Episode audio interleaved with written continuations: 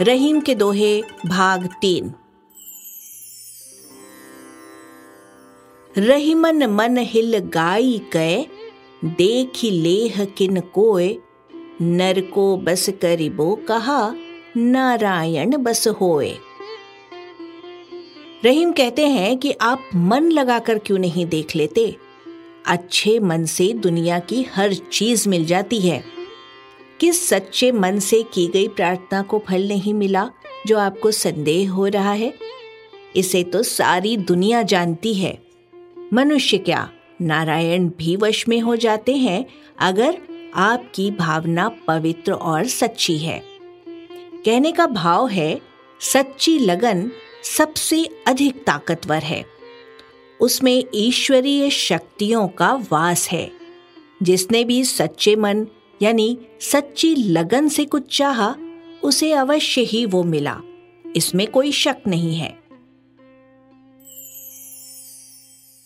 रहीमन मांगत बड़ेन की लघुता होत अनूप, बलिमारव मांगन को गए हरि बावन को रूप।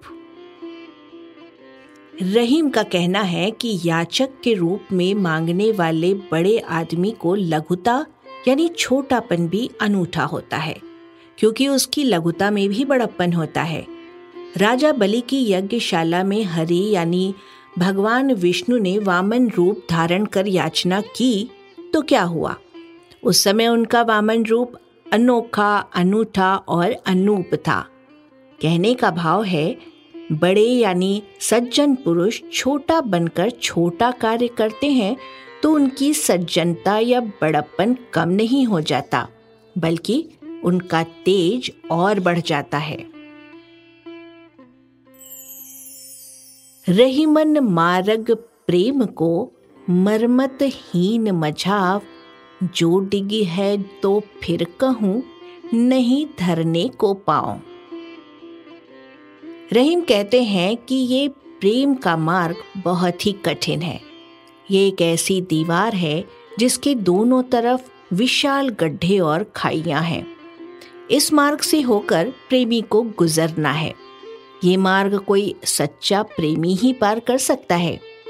प्रेम का मार्ग बिना सोचे समझे मत चुनो। अगर पैर डगमगा गए तो फिर पैर रखने के लिए कहीं धरती नहीं रह जाएगी। कहीं ठौर ठिकाना नहीं मिलेगा। कहने का भाव है प्रेम के मार्ग को कोई सच्चा प्रेमी ही पार कर सकता है, जिसमें छल कपट ना हो और वो अपने प्रेमी के लिए जान की बाजी लगाने का साहस रखता हो। रही मन याचक तागहे, बड़े छोट है वे जात, नारायण हूँ को भयो, बावन आंगुर गात।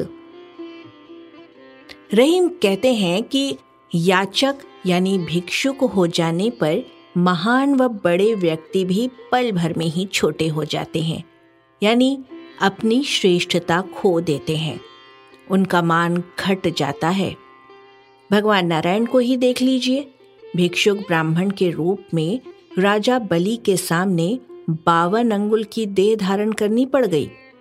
कहने का भाव है, मांगने वाली की आत्मा दीनहीन बन जाती है। मन में मांगने की इच्छा जागते ही व्यक्ति छोटा बन जाता है और साथ ही याचना उसके पुरुषार्थ को भी कलंकित कर देती है। अपने कर्म पर विश्वास करो, मांगने की आदत, मान सम्मान और यश को खत्म कर देती है। रहीम रहिबो व भलो जौलों सील समूच सील ढील जब देखिए, तुरंत कीजिए कूच। रहीमदास जी कहते हैं कि किसी का मेहमान बनकर तब तक ही रहना ठीक रहता है, जब तक आपकी प्रतिष्ठा बनी रहे। अर्थात, आप किसी के यहाँ तब तक ही ठहरें, जब तक आदर सत्कार मिलता रहे। अगर आपको ऐसा लगे कि मान सम्मान में कमी आ गई है, या आपका रहना खलने लगा है तो वहाँ से फ़ौरन चल दीजिए। कहने का भाव है, वहाँ ही जाइए, जहाँ पर आपको पूरा मान सम्मान मिले और आपकी मौजूदगी से किसी को परेशानी न हो।